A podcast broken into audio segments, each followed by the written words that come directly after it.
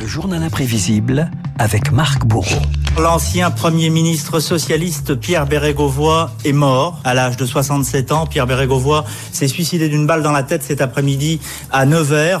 Bonjour Marc Bourreau. Bonjour François, bonjour à tous. C'était il y a 30 ans exactement, hein, ce qu'on entend, l'ancien Premier ministre Pierre Bérégovoy mettait fin à ses jours. Retour ce matin sur un drame inédit sous la Ve République qui avait bouleversé la France. Oui, 19h30 ce 1er mai 93, sidération, confusion lorsque tombe la nouvelle alors que le pays célèbre la fête du travail. Les circonstances de ce drame sont encore mal connues selon certains témoignages.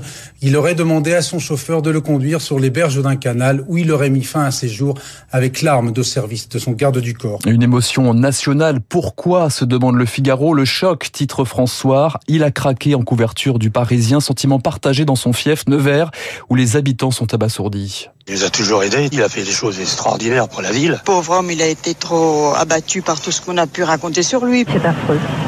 C'est moche, c'est bien malheureux, ça fait très mal au cœur. Comment vous expliquez, vous, son, son geste? Moi, euh, je pense qu'il a trop fait, moi. Il était trop chargé, en tout, malheureusement. Ça devait arriver, moi je crois, c'est tout. Pierre Bérégovoy, l'issue tragique d'une ascension républicaine exemplaire. Un fils d'immigrés ukrainiens installé en Seine-Maritime, un résistant pendant la guerre qui a commencé en bas de l'échelle avec un simple CAP d'ajusteur en poche. Je suis né dans un milieu populaire, mais comme beaucoup de Français. J'ai suivi les cours du soir à la SNCF, et ensuite je suis entré au Gaz de France, promotion, bref, j'étais directeur. Ma carrière professionnelle euh, était une carrière euh, bien remplie, également assez normale. On gravit petit à petit les échelons. Une ascension fulgurante aussi en la SFIO, puis le PS, proche de Mendes France, Bérégovoy est l'artisan de la victoire de François Mitterrand en 81. C'est lui qui orchestre le tournant libéral lorsqu'il devient secrétaire général de l'Élysée, puis ministre de l'économie et des finances. Moi, j'ai toujours pensé que ceux qui s'appelaient libéraux étaient des dirigistes. Et le socialiste que je suis croit beaucoup à la liberté. En avril 92, c'est le Graal Matignon, en remplacement d'Édith Cresson, Bérégovoy, Premier ministre, imprime sa marque dès son discours de politique générale. Dans une ambiance houleuse à l'Assemblée, il s'érige en monsieur propre de la politique française. J'entends vider l'abcès de la corruption. Toutes les procédures seront conduites à leur terme. Je vous demande, les yeux dans les yeux, de m'entendre. J'ai ici une liste de personnalités dont je pourrais éventuellement vous parler. Pierre Bérégovoy veut la rupture, mais il se retrouve pourtant éclaboussé moins d'un an plus tard. Pierre Bérégovoy, à son tour dans la ligne de mire, nos confrères du Canard enchaîné révèlent qu'en 1986, il avait emprunté un million de francs sans intérêt à l'homme d'affaires Roger Patrice Pelat, celui-là même qui était inculpé de délit d'initié dans l'affaire Péchinet. Bérégovoy, qui se voulait irréprochable, est désormais rattrapé par l'affairisme de l'entourage de François Mitterrand. Le président de la République, le premier, vole à son secours. Un ministre des Finances qui est depuis plusieurs années au gouvernement et qui pour acheter un appartement a besoin d'emprunter. C'est pas si mal que ça, croyez-moi. J'en connais d'autres qui ont de quoi. Rien à se reprocher, tout est légal, ajoute Pierre Bérégovoy qui refuse de fendre l'armure. J'ai reçu des coups J'espère qu'ils ne marqueront pas. Quand on a le sentiment d'avoir agi en conscience, on ne peut pas être bousculé par la calomnie. Mais le mal est fait, l'ascension fulgurante de celui qui lorgne désormais sur l'Elysée se transforme en chemin de croix, la machine médiatique s'emballe, Bérégovoy est moqué, chahuté en pleine campagne pour les législatives de 93, y compris pendant ses meetings. Chers amis, ne vous trompez pas d'adversaire.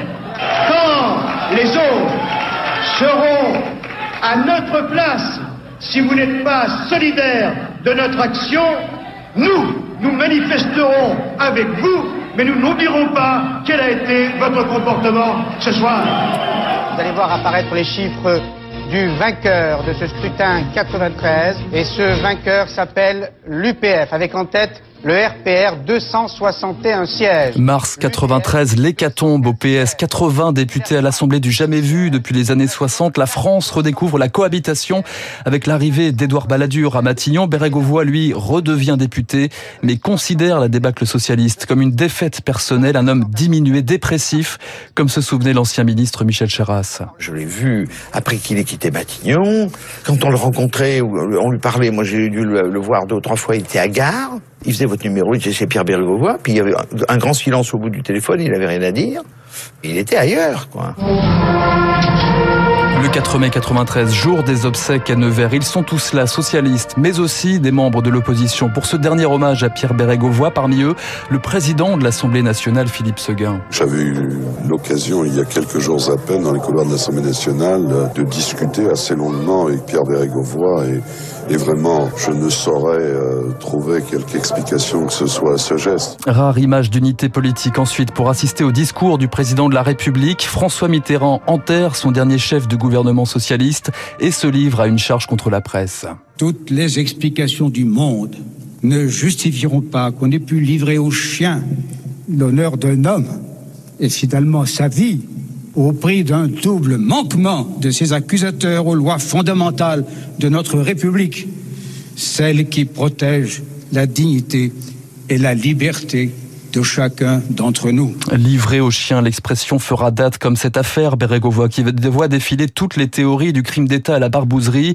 Une histoire qui reste aussi accolée à celle de la gauche française, du triomphe en 81 au crépuscule de François Mitterrand. Le journal imprévisible de Marc Bourreau. Merci beaucoup Marc. Vous retrouvez le, le journal imprévisible, tous les épisodes précédents en podcast sur les applications de podcast et sur radioclassique.fr. Il est 7h56 du sport dans un instant et un match qui s'annonce. Décathlon face à Inter Intersport, Intersport qui vient de faire son mercato et d'acheter Go Sport. L'arbitre David Barou vient annoncer les scores dans son décryptage.